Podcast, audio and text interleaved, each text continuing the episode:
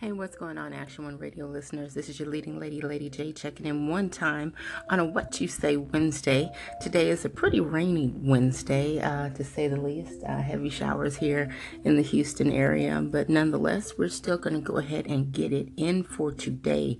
So we are 21 days uh, into the month of February, still Black History Month. So if you have not seen Black Panther, I really encourage you to go out and check it out. Um, it doesn't matter what color you are; it is an amazing story, wonderful graphics. So please go check that out. So I'm going to jump right into today's topic. Let's talk about these crisis actors. First of all, this is a term I've never heard of before until like the past, I'm going to say six months. Um, lately here this poor gentleman um, david hogg has been listed as a crisis actor and um, this is something that we have been lightly introduced to um, basically based upon reality shows. Certainly, what happened in Florida is a huge tragedy. So, I don't even, I'm still having a hard time trying to wrap my mind around the concept of somebody acting in a crisis. Um, at this point, I don't know because I wasn't there. You know, I don't know what to what to believe. We as the people rely on sources and journalists and news sources to go to these places and give us an accurate account of what has happened.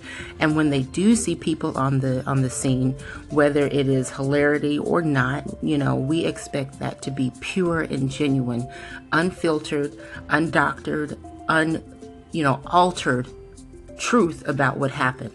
So there's all different kinds of stuff that was on social media that is now gone about this gentleman being a crisis actor. My concern is that um, how long has this been going on in news sources? Don't forget, it wasn't too long ago that Brian Williams um, was fired after holding uh, secrets about his coverage of what may or may not have happened um, in Iraq when that helicopter went down. Now, here's the sick twist he was fired by NBC, but then picked up by MSNBC. Let that marinate on you. Not only that, these anchors that are with these huge um, uh, news affiliates make more, I think, than than the average um, American would even think. We think that, oh yeah, we see them on TV and they're news anchors. We're thinking, oh, maybe a million, two million. Try Brian Williams' net worth is $40 million. Let that sink in on you. You get to sit there people have done the work, the, the field work for you. You get to sit there in your suit and tie and your pretty face and get millions for basically reading from a teleprompter. really? Really? And then the concept that people actually go and bring actors with them to these horrific events for whatever the reason to relay what they think might have happened. Uh uh-uh. uh.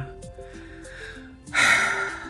Something's got to be done about that. There still has to be integrity within journalism, and that is the whole point of having journalists and reporting the news. And you, you go, you research, you dig, you find out whether it's good, bad, or ugly. The thought and the concept that someone would actually prepare to present as if they were in a crisis and were not that's beyond fake news. That's sick. That is sick.